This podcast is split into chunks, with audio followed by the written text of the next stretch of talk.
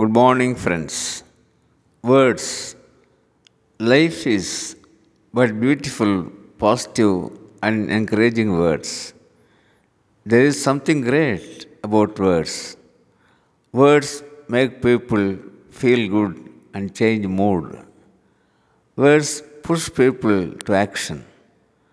Words have therapeutic effect on human beings as well as other beings.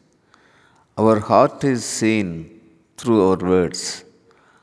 Almost all words travel through tongue. Tongue is the ambassador. Though small, tongue is so sharp and so powerful.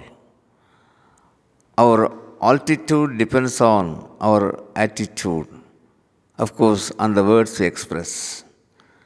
So, before speaking, let's connect our tongue with our brain and heart and express kind, positive, encouraging words and live a happy life. Thank you, Aranga Gopal.